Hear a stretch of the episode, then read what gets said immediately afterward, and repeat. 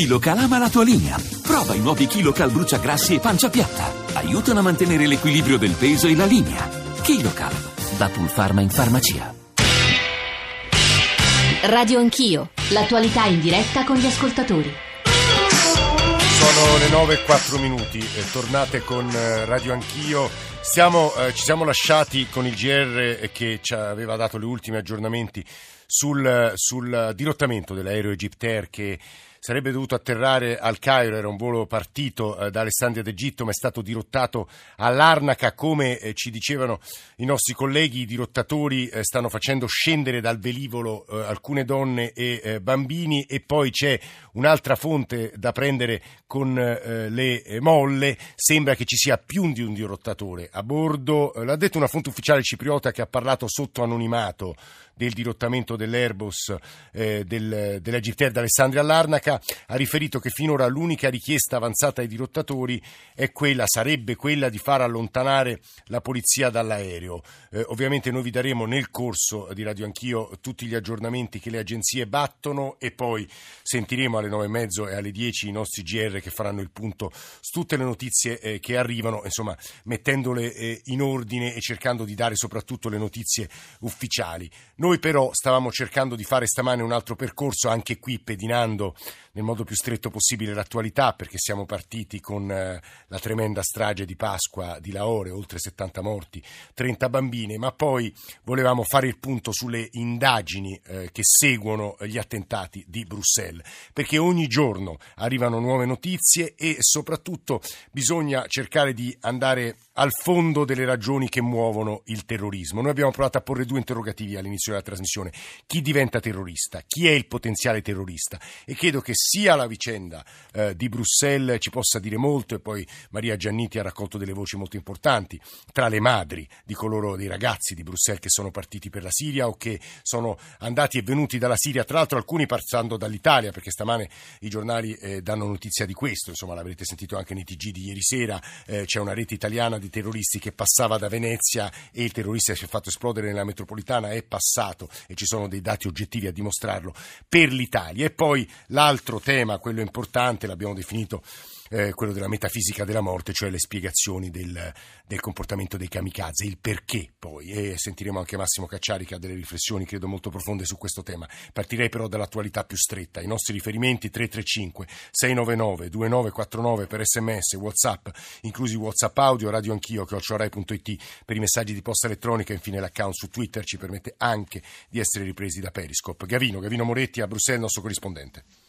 Sì, buongiorno Giorgio. Diciamo che eh, questa inchiesta porta ogni giorno dei colpi di scena. Ieri sera è stato liberato Faisal Sheffu, per due giorni era stato eh, dipinto, tratteggiato, si era praticamente certi perché il tassista lo aveva identificato, era stato eh, segnalato come l'uomo con il cappello nero e la giacca chiara finalmente individuato e quindi il terzo dei kamikaze, che, eh, il terzo del comando terrorista che si era recato all'aeroporto, poi due si sono fatti esplodere come kamikaze, eh, quest'ultimo l'uomo col cappello nero invece è sopravvissuto. Non è ancora chiaro se abbia deciso di lasciare l'esplosivo o se il suo meccanismo, il suo congegno non abbia funzionato. Eh, non è Faisal Shefu, la polizia ha detto non ci sono prove evidenti, non corrispondono neanche eh, le tracce di DNA perché hanno fatto delle verifiche con l'appartamento di Scarbeck in cui erano, si trovavano i tre terroristi prima di andare all'aeroporto, queste tracce non corrispondono. Del resto, andando poi a rileggere la dichiarazione del tassista, viene fuori che il volto gli sembrava quello di Faisal, ma la stazza gli era sembrata diversa, la corporatura. Questo già apre comunque un po' de- dei dubbi su come si procede in questa inchiesta. Io vi segnalo anche una cosa che ehm, è, è, veramente nuova. Questa mattina, per la prima volta, il quotidiano Le Soir, il primo quotidiano del Belgio, ha in prima pagina come titolo Fallimenti, eh, i fallimenti dell'inchiesta e attacca sia la polizia che la giustizia. Questo non era mai accaduto perché fino ad ora si parlava di um, fallimenti piccoli, di inconcludenze in qualche modo eh, dell'intelligence, ma mai in maniera globale si parlava in maniera esplicita di un approccio sbagliato. E l'Esuar, per esempio, vi do un'indicazione, accusa concretamente cosa non funziona. Io, mm, è stata una sorpresa per noi venire a sapere che le diverse branche dell'intelligence belga non hanno una banca dati comune da cui attingere, ognuno ha la propria. Tra l'altro lo dice anche il cosiddetto zar dell'antiterrorismo europeo, De Kerkove, altra figura contestata in questi giorni che seguono le strade di Bruxelles, i database separati all'interno del Belgio, ma anche tra i vari paesi europei sono una delle fonti della grande debolezza,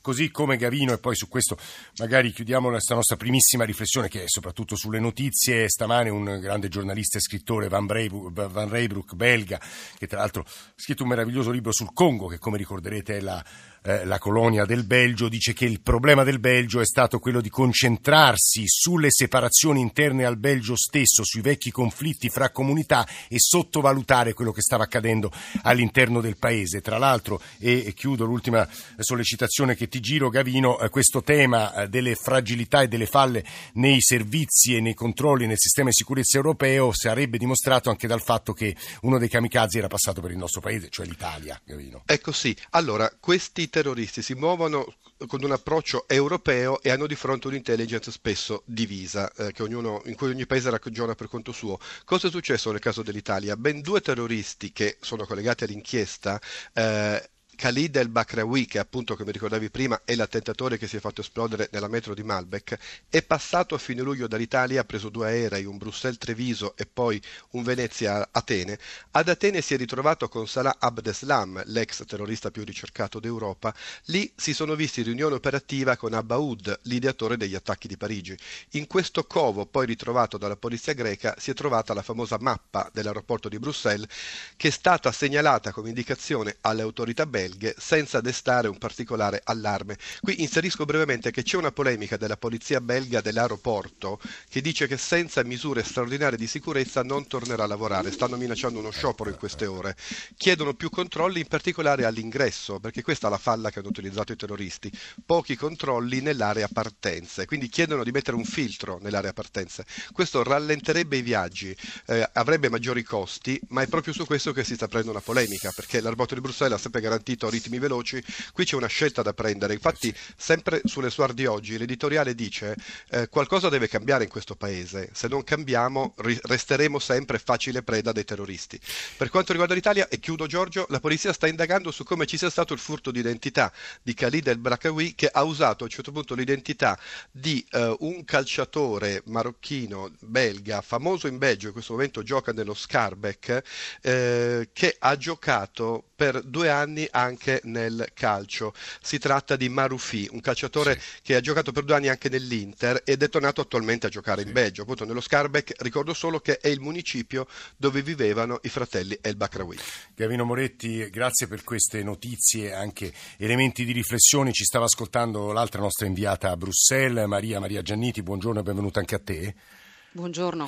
E lì il punto importante è che stamane diversi giornalisti americani, ma insomma noi europei, anche nel nostro piccolo noi italiani, abbiamo cercato di dare agli ascoltatori e ai lettori questo racconto sui quartieri Molenbeek, poi l'ha detto Maria Giannitti nei collegamenti varie volte, a dieci minuti dal centro di Bruxelles, in cui è molto difficile distinguere tra la criminalità ordinaria e i radicali e gli estremisti. Eh, lo dico perché Maria poi è andata a incontrare delle mamme e ha provato a riflettere nei suoi reportage sulla domanda eh, che abbiamo posto all'inizio, chi diventa terrorista, chi è il potenziale terrorista, perché si diventa terroristi. Capisco che è un quesito insomma, molto ampio, Maria, ma credo che le interviste che tu hai raccolto eh, possono aiutare a dare una primissima bozza di risposta. Maria Gianniti. Sì, è abbastanza difficile appunto tracciare questo quadro, anche perché ci sono tanti elementi che hanno portato alla radicalizzazione dei giovani, eh, a questo reclutamento che c'è stato nei quartieri, nei quartieri, che tu ricordavi, che sono sobborghi, non tanto sobborghi in realtà, perché sono veramente a dieci minuti a piedi dal cuore eh, delle istituzioni, delle, anche dalle stesse istituzioni europee. Eh, si, se si percorre proprio da qui, da dove ci troviamo, noi siamo a due passi eh, dal Berlemon, che è proprio il simbolo dell'Unione Europea, eh, Ehm, si, si, cammina 20 minuti, si arriva a Molenbeek e lì si entra in una realtà completamente diversa. È un sobborgo di 90.000 abitanti, a maggioranza ehm, di eh, immigrati, sono, vengono soprattutto dal Nord Africa ed è proprio a Molenbeek, come anche a Vilverd, come anche a Scarbeck, l'altro sobborgo che citava poco prima Gavino, eh, che è stato fatto il maggior reclutamento di giovani che poi sono andati a combattere in Siria e in Iraq. Eh, hanno trovato terreno particolarmente fertile anche per una sorta di esclusione sociale, c'era molto malcontento. È un po' quello che hanno raccontato le mamme, che mi hanno raccontato le mamme di alcuni di questi giovani. Eh, I reclutatori hanno trovato, fertile, hanno trovato terreno fertile perché hanno fatto un po' leva proprio sulla fragilità di alcuni di questi ragazzi che non vedevano però al tempo stesso un loro futuro anche qui in Belgio, si sentivano al tempo stesso degli esclusi e quindi capisci che ci sono tanti elementi, eh, tanti elementi che avevano allertato le stesse madri, gli stessi genitori ehm, e avevano spinto questi genitori a riunirsi già due, tre anni fa, eh, mettendo in guardia eh, le istituzioni e dicendo loro guardate che eh, questa fuga di questi giovani noi dobbiamo fare qualcosa affinché si fermi perché noi genitori non riusciamo a fermarla e quello che hanno denunciato moltissimo questi genitori è che da parte delle autorità belghe quando è stato lanciato l'allarme soprattutto all'inizio del 2013 non c'è stata una grande collaborazione. Qualcosa finalmente ha cominciato a muoversi soltanto dopo gli attacchi di Charlie Hebdo quando come ricorderai proprio dopo gli attacchi di Parigi cominciò già a muoversi qualcosa a livello investigativo anche proprio a Molenbeek allora io vorrei farti sentire la testimonianza che ho raccolto ieri di una di queste madri che fa parte di un'associazione che si chiama Le Parents Concernés, cioè i genitori preoccupati, un'associazione che è stata creata proprio per cercare di, eh, far cominciare un, di cominciare un dialogo anche con le istituzioni. Lei si chiama Geraldine Genegien, suo figlio Anis aveva 18 anni quando è partito nel 2013 per la Siria e dopo un anno è un morto. Possiamo ascoltarla insieme. Il est parti lui en fait avec le but d'aider mio figlio è partito con l'obiettivo di aiutare i siriani. Era un obiettivo umanitario, un giovane musulmano che voleva aiutare altri musulmani che venivano massacrati. Io non ho mai perso i contatti con lui durante tutta la sua permanenza in Siria. Ma quando lo sentiva, che cosa le diceva? In effetti ricevevo due tipi di telefonate. Alcune erano veramente le telefonate di un figlio che chiama la madre, quindi molto gentili e dolci. Le altre erano telefonate di reclutamento. Mi diceva dovete venire qui, non potete rimanere in Belgio, è un paese di infedeli, non potete praticare la vostra religione come volete. E su questo ero certa che erano dei reclutatori che gli chiedevano di parlare così. E ça, je sais que ce sont les recruteurs qui leur demandent. Immagino voi abbiate più volte tentato di convincerlo di tornare a casa. Fois. Sì, tantissime volte, ma un paio di volte lui mi ha risposto: Sai mamma, io sono qui, ma non è quello che voglio fare, però non posso più tornare. Un'altra volta mi ha chiesto se ero pronta a pagargli un biglietto aereo. Io gli ho detto di sì e che ne sarei stata felice. Ma lui ha risposto che non poteva farlo. Se fosse tornato in Belgio sarebbe finito in prigione, perché è il messaggio che lo Stato belga ha fatto arrivare ai giovani lì. Quando è nato il vostro gruppo? Veronique e Olivier Veronique e Olivier, i genitori dei primi ragazzi partiti per la Siria, hanno creato un gruppo nell'aprile 2013. Sapevano che non erano i soli a dover affrontare questo dramma. Piano piano altri genitori si sono aggiunti a questo gruppo. Potevamo parlare senza essere giudicati. Poi ci siamo resi conto che dovevamo in qualche modo far vedere la nostra presenza alle autorità belghe. Nel dicembre 2014, da semplice gruppo siamo diventati un'associazione per diventare un'entità giuridica, poter così parlare con con le autorità e costringerli ad aprire il dialogo. Li abbiamo incontrati, abbiamo chiesto un numero verde, essere riconosciuti come delle vittime. Noi siamo solo dei genitori e siamo vittime. Il reclutamento è da settario e siamo inermi. Io ho provato a fermare mio figlio. Prima che partisse ho avvertito la polizia, che però mi ha risposto suo figlio ha 18 anni e 6 mesi. Sappiamo che lo Stato belga li ha lasciati partire. Come me, tantissimi altri genitori sono andati dalla polizia, ma lo Stato e la polizia non hanno fatto nulla. Cosa ha provato dopo gli attacchi di martedì scorso? Oh, Ho pianto, ma quello che mi sono detta, e forse un po' da egoista, è stato: sono contenta che mio figlio sia morto, perché almeno so che non è stato lui. Quando accadono cose simili, tutte le mamme sono sul chi vive perché si chiedono: può essere mio figlio che ha fatto una cosa simile? Ed è molto difficile per i genitori. E c'est très dur pour les parents. Maria, ti ridò subito la parola per chiudere questa riflessione alla luce anche di quello che abbiamo ascoltato e che ha ascoltato anche Alessandro Orsini, che è uno dei maggiori esperti di ISIS, ha scritto un saggio prezioso su questo tema perché volevo dare una notizia apparentemente molto buona data eh, pochi secondi fa dalla televisione eh, di Stato egiziana. Fonti cipriote parlano dell'uscita di tutti i passeggeri dall'aereo Egyptair dirottato. Anche qui molta cautela perché altre agenzie dicono alcuni passeggeri sono usciti, tra l'altro tra i passeggeri ci sarebbero 10 americani, 8 inglesi, 30 egiziani, quando saremo più precisi, ma insomma i nostri colleghi alle 9 e mezzo lo saranno, eh, daremo delle notizie che comunque, le prime delle quali insomma mi sembrano molto positive. Maria per, per chiudere poi sentiamo il professor Orsini. Maria. Ecco, abbiamo ascoltato l'intervista a Geraldine, quanti elementi ci sono, quindi questi ragazzi che sono partiti, che non possono tornare perché sanno anche che appunto finirebbero in prigione, questa mancanza di assistenza per anni da parte delle autorità belghe e i familiari eh, chiedevano qualcosa di molto semplice, un numero verde, essere dichiarati a loro volta delle vittime, quindi questa è un'emergenza che non finisce qui e anche su questo ci deve essere un impegno serio del governo belga in particolare proprio per cercare di fermare queste partenze che purtroppo continuano. Ecco, questa è un'emergenza che è ancora in corso ed è, vogliono, ed è su questo che i genitori come Geraldine che abbiamo appena ascoltato eh, vogliono che si insista molto ed è quello che ci chiedono proprio anche noi come giornalisti di non dimenticare che purtroppo ci sono ancora ragazzi che vengono reclutati in questi, in questi sobborghi.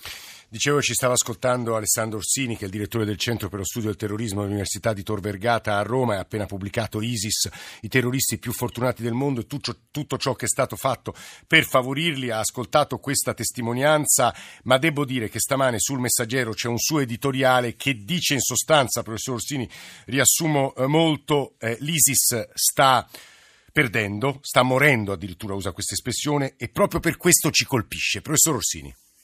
Beh sì, io direi che questo è fuori discussione, nel senso che io ho studiato tutte le più importanti organizzazioni jihadiste, per esempio Boko Haram in Nigeria, Al-Shabaab in Somalia e chiaramente anche l'ISIS in Siria e in Iraq e quello che ho trovato è che quando le organizzazioni jihadiste che sono impegnate a costruire il califfato in casa propria arretrano, conducono attentati all'estero. Esattamente la dinamica che ha seguito Boko Haram, che per esempio tra il giugno e l'ottobre del 2015 ha ucciso 1600 persone al di fuori dei confini della Nigeria e dove esattamente nei paesi che fanno parte della coalizione che di fatto ha sconfitto Boko Haram perché la notizia di cinque giorni fa appunto che Boko Haram dopo anni di massacri si è arreso. Lì si segue la stessa dinamica che è appunto tipica delle organizzazioni jihadiste, realizza attentati contro le città dell'Europa occidentale perché sta letteralmente morendo. Muore lentamente ma inesorabilmente. Il 2014 è stato l'anno dell'ascesa dell'ISIS nel 2015 ha subito soltanto rovinose sconfitte, nel gennaio del 2015 ha perso prima la battaglia di Kobani, ad aprile ha perso Tikrit, a ottobre ha perso Baiji, che è sede di un'importante raffineria di petrolio. Nel giorno della strage di Parigi la notizia passò sotto silenzio, è stata riconquistata Sinjar, altra importantissima città strappata allo Stato islamico. Il 22 dicembre ha perso la città di Ramadi, oggi perde la città di Palmira, Mosul inizia a essere sotto assedio e quindi sostanzialmente l'ISIS sta uh, morendo soffocata e l'immagine che io descrivo oggi sul messaggero è quella di un corpo che si dimena mentre viene soffocato. E la ragione per cui l'ISIS colpisce Bruxelles, le ragioni sono due. La prima è che cerca di allentare la morsa, perché i paesi dell'Unione Europea che bombardano le postazioni dell'ISIS sono soltanto cinque, sono Inghilterra, Francia, Olanda, Danimarca e Belgio, quindi il primo obiettivo da raggiungere è quello di indurre il governo belga a sospendere i bombardamenti, sì. cosa che all'ISIS non è riuscito, e il secondo obiettivo è quello di rendere noi tutti, e devo dire che in questo l'ISIS ha avuto purtroppo successo, vittime di quella che io chiamo l'illusione ottica dello Stato islamico, cioè quando lo Stato islamico è più debole ha bisogno di ingannarci, di farci credere che è più forte con questi attentati terroristici, perché la paura dello Stato islamico è che diminuiscono i foreign fighters e il cui flusso dipende in larga parte da dall'immagine vincente dello Stato islamico. Cioè detto più semplicemente, se lo Stato islamico acquisisce un'immagine perdente, diminuisce il numero dei foreign fighters perché eh, diminuisce l'esaltazione collettiva. Scusi professor Sina, a questo punto lei dice sta arretrando, sta perdendo, quali sono le prospettive allora nei mesi a venire? Eh, penso a Mosul, penso a Raqqa, ma penso alle decine di migliaia di arruolati dall'ISIS. Ma guardi, l'ISIS, eh, l'Occidente ha ucciso 25.000 miliziani dell'ISIS e l'ISIS è riuscito a uccidere 161 cittadini europei tra Parigi e Bruxelles, quindi la domanda che io pongo ai radioascoltatori è chi sta vincendo? Chi vince tra l'ISIS che ha perso 25.000 miliziani e l'Occidente che ha avuto 161 morti? Tra l'altro Consideriamo che tra la strage di Parigi e quella di Bruxelles sono passati 129 giorni. Se l'ISIS fosse così forte come afferma e come molti affermano, perché non ha realizzato 129 stragi in 129 giorni? Se l'ISIS fosse così forte come afferma, perché ha utilizzato lo stesso artificiere per realizzare la strage di Parigi e la strage di Bruxelles? Questa notizia che incredibilmente molti media hanno presentato come un elemento di forza dell'ISIS è in realtà un elemento di debolezza, perché se in quattro mesi l'ISIS è rimasto con un solo artificiere, vuol dire che ha soltanto un artificiere e non due. Inoltre a Parigi l'ISIS utilizzava un comando di 10 persone che ha condotto sei attentati terroristici in sei posti diversi di Parigi e quello che ha fatto la differenza non è stato l'uso delle cinture esplosive, bensì l'uso dei mitragliatori, perché la gran parte dei morti di Parigi sono caduti appunto sotto i proiettili e non sotto le bombe appunto delle cinture esplosive, mentre a Bruxelles L'ISIS ha impiegato soltanto tre kamikaze, ha colpito soltanto due punti della città, anziché sei come era accaduto a Parigi, ha utilizzato un comando di sole quattro persone anziché di dieci persone e non ha utilizzato i mitragliatori. La conseguenza è che a Bruxelles abbiamo avuto 31 morti, a Parigi 130 e questo è accaduto perché noi abbiamo drasticamente ridotto le capacità operative dell'ISIS, appunto perché l'ISIS arretra e non ha più le stesse risorse di prima da investire contro le città occidentali, risorse che provenivano principalmente dalle raffinerie di petrolio che si si trovano in Siria e in Iraq, che sono state in larga parte riconquistate dalla coalizione occidentale e adesso anche dai soldati di Bashar al-Assad appoggiati dalla Russia. Alessandro Orsini, direttore del Centro per lo Studio del Terrorismo dell'Università di Tor Vergata, ha scritto ISIS. Grazie per questo intervento. Ci stava ascoltando Karima Mual, che sarà però preceduto da un WhatsApp e dal riassunto di alcuni sms mi sembrano import- insomma, elemento importante di riflessione. Ecco il WhatsApp. Probabilmente siamo un po' tutti, buongiorno sono Francesco da Milano, scusate, probabilmente siamo un po' tutti eh, morbidi diciamo con, eh, con, l'Islam, nel senso che quello che non ci rendiamo conto, che queste cose qua sono scritte nel Corano, la blasfemia, queste cose qua, e che loro non hanno mai riformato realmente la loro religione. Cioè noi ci stiamo, stiamo combattendo con delle persone che in questo momento in confronto alla nostra civiltà avanzata sono molto molto arretrati come mentalità. Ma come possiamo confrontarci con della gente che sfregia ancora le donne perché si comportano male o le dichiarano la morte perché hanno parlato male di Maometto o cose del genere? Ma per carità, non si può confrontare civilmente con certa gente. Buongiorno. Karima Mual ha ascoltato questo intervento e riassumo un po' di quello che stanno scrivendo gli ascoltatori che tendono a dirci basta di fingere che non ci sia una contrapposizione frontale, che esista un Islam moderato, che in realtà lo scontro sia interno al mondo musulmano perché non è così. Non tutti gli ascoltatori scrivono questo, ma insomma c'è una percentuale cospicua che insiste nello scrivere questo. Lo dico perché Karima Mual, che è una giornalista marocchina e collabora con tante testate, tra le quali Voci del Mattino, una voce che avete ascoltato, insomma ci aiuta aiuta anche a leggere, a interpretare eh, appunto lo sguardo del mondo arabo su quello che accade. Proprio in questi giorni ha pubblicato assieme a una lista di intellettuali eh, musulmani e italiani una specie di appello ai mass media per evitare semplificazioni, cioè cerchiamo di dare una rappresentazione, fare parlare anche il mondo musulmano, altrimenti poco capiamo e soprattutto spieghiamo malissimo ad ascoltatori, telespettatori, lettori. Karima, buongiorno. Buongiorno a voi. Grazie per la presentazione, per, per aver ricordato questa lettera che eh, fu insomma scritta anche a novembre, quindi sono passati pochi mesi, ma ci ritroviamo sempre con un punto di domanda, cioè come i nostri media raccontano, come eh, si approcciano a questa grande sfida che ci arriva non solo da Siria o dall'Iraq, ma dal cuore stesso eh dell'Europa. Ahimè, purtroppo eh, constato tutti i giorni, anche dopo questo messaggio WhatsApp, che eh, l'approccio è ancora sempre eh, semplicistico, l'approccio è sempre quello di eh, mettere mh, mm, diciamo, su un palcoscenico lo scontro tra Islam e tutto il resto, mentre invece eh, eh, come continuo sempre a ribadire, la realtà è molto più complessa di quello che ci viene raccontata. Ci sono miliardi di musulmani con eh, la loro storia, con eh, il loro vissuto e ci sono varie interpretazioni dello stesso Islam che vanno dal Marocco fino all'Arabia Saudita e che differiscono dal Marocco all'Arabia Saudita. Il punto è cercare però anche eh, da noi, quindi eh, come eh, giornalisti, di raccontare questo, di avere anche la curiosità, l'ambizione e eh, l'umiltà di fare le domande giuste e provare a capirci qualche cosa. Questo però da noi purtroppo non avviene. Scusa molto, Karima, ecco, noi tra poco diamo la linea al GR, e, ma torneremo con te subito dopo. Le domande giuste, qual è la domanda giusta che dobbiamo porci? La prima? Ma intanto, eh, per esempio, l'errore che si fa oggi è eh, declinare questi ragazzi, questi giovani come eh, qualcosa che arriva da sud, come il marocchino piuttosto che Eh. il turco, ma invece sono figli dell'Europa, sono una seconda Questa è la vera domanda. Karima, ti fermo, ma torneremo con te tra pochissimo. Adesso c'è il giornale radio anche per le ultime notizie sul dirottamento dell'aereo egiziano. Ci sentiamo tra poco.